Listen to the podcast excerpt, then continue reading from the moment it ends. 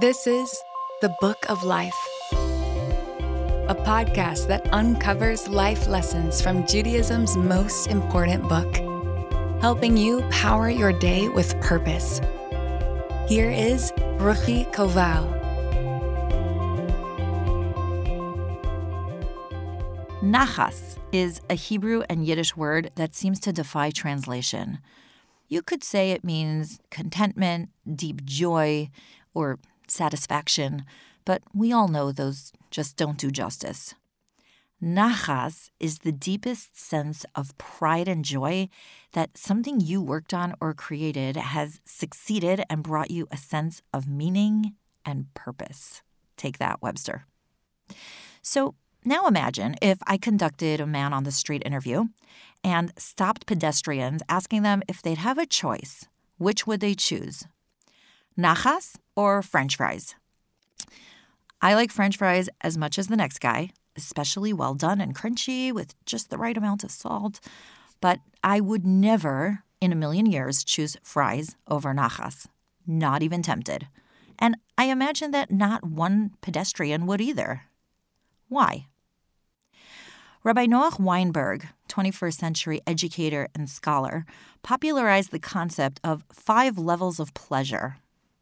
He taught that there are different kinds of pleasures that a person can enjoy in this world, that we are actually wired for pleasure, and that God created us to give us pleasure.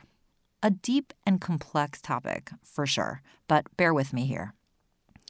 When we think of the word pleasure, probably the first thing that pops up in our heads is physical pleasure, food, sexual gratification, the warm sun on your face as you lie on a beach with a good book and your toes in the water. Okay, I'm getting carried away. That, says Rabbi Weinberg, is just the lowest, most basic form of pleasure. There are higher forms of pleasure, deeper forms such as love, living for a cause, creativity, an encounter with the divine.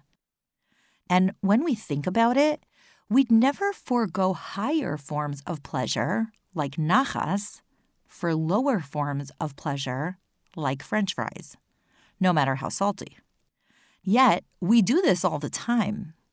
We choose lower pleasure instead of higher pleasure because us humans are also wired for something else. Instant gratification. We'll overeat because it feels good in the moment, knowing we'll have a stomachache later. We indulge in petty gossip because it's so tempting, knowing we'll just feel sleazy tomorrow. We drink too much, ignoring the impending hangover. In the words of actor Walter Slezak, we spend money we don't have for things we don't need to impress people we don't like. We very often indulge in momentary pleasure that will sabotage a greater opportunity for pleasure because we get caught up in the moment and don't exercise self-control. It was Sigmund Freud who said that maturity is the ability to delay gratification. And in a sense, it's one of the things that sets humans apart from animals. Yes, I really, really want this, but ultimately it will be better for me, for others, for the universe, if I don't have it right now. Maybe later. Maybe not at all. Maybe differently. Maybe just at the right time, the right kind, and with the right intent. The trick is to remember that we're not foregoing gratification. We're choosing a higher, fuller, and deeper form of gratification. We're choosing a better sense of pleasure.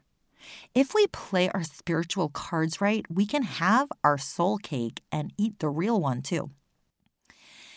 In the Torah this week, we learn about all the money that the Jews in the desert donated for the temporary temple called the Mishkan. They raised eighty-seven shekels of gold, over three hundred thousand shekels of silver, and over two hundred thousand shekels of copper, among other materials.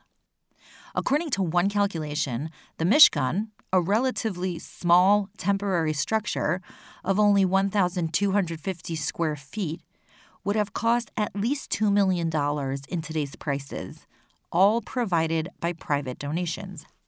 But the very first sentence of this tally states the following. These are the accounts of the Mishkan which were reckoned at Moses' bidding. and then goes on to list all the different people who built it, all the different monies raised, and all the different pieces of furniture, clothing, structures, and decorations that were constructed and crafted for it. There seems to be an emphasis that these monies specifically had special status. Did they? Rabbi Chaim ibn Attar, a seventeenth century Kabbalist and Talmudist originally of Morocco, shares the following deep insight. The Torah uses this language to emphasize that the only true accounts are those following. Whatever a person counts when he wants to determine the total of his possessions on earth are only apparent possessions. Their count, therefore, is also only apparent, deceptive. The only true count on earth was of the components which comprised the holy Mishkan, because it was something containing divine input and because God has his residence within it. In short, what Rabbi Chaim is saying is that the only way to make your money count is to use it for a greater purpose. Sir Moses Montefiore, a prominent philanthropist and statesman in Victorian Britain, was once asked how much he was worth. He thought for a few moments, then named a figure. His questioner challenged him. "You must be worth much more than that." Sir Moses answered with a smile, "You didn't ask me how much I own. You asked me how much I am worth. So I calculated how much I have given to charity thus far this year, because we are worth what we are willing to share with others." We so often associate a person's worth with how much money they have in the bank or in assets or investments. Mark Zuckerberg, one hundred seven point five billion dollars. Elon Musk, two hundred forty-four point two billion dollars. Warren Buffett, one hundred ten billion dollars. But through the glasses of Jewish wisdom, it's an insult to calculate a person's worth based on dollars. A person's worth is truly inestimable because a person is full of untapped potential. But if you want to research their past, don't look at what they have. Look at what they've done with what they have. Look at their attitude towards what they have. And look at what they've given away. That will give you a clue. It should certainly be recognized that, for instance, Warren Buffett and the Bill and Melinda Gates Foundation have given billions to charity. But guess what? The small business owner, teacher, or accountant who faithfully gives his or her charity each year, although the dollar amount will be dramatically lower, is worth just as much. Another great philanthropist, Edward Reichman, who was a billionaire and real estate tycoon, passed away in Israel at the age of eighty. He left behind two wills. One to be opened right away, and the other to be opened thirty days later. His family opened the first will right away, and there they found a strange request. "I'd like to be buried in my socks." This was strange, but also impossible. According to Jewish law, it's ashes to ashes and dust to dust. A person cannot be buried in any clothing or adornments, just the traditional linen burial shrouds. Their father was a man who lived according to Jewish law. What was he thinking? As much as it pained them, there was no way they could fulfill his dying wish. They consulted rabbi after rabbi, but none agreed that he could be buried in his socks. Thirty days later, they opened the second will, and here's what they read. "My dear family, by now you know that even a billionaire can't take anything with him, not even his socks. All we can take with us to the next world are our good deeds, our moral legacy, the difference we've made in this world. The most valuable things in life are the things you can't touch. They're the things you can't eat, smell, or see. The most valuable thing in life is never going to be French fries or any lower form of pleasure, because God has bigger dreams for you. So take your physical resources and use them to translate them into love, into legacy, into nachas, into realizing values, goals, beauty. Now that's eternal."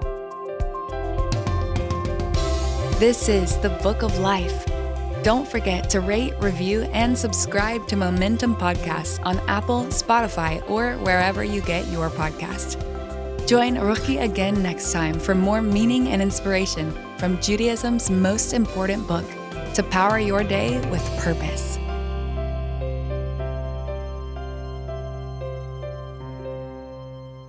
You're listening to a Momentum Podcast.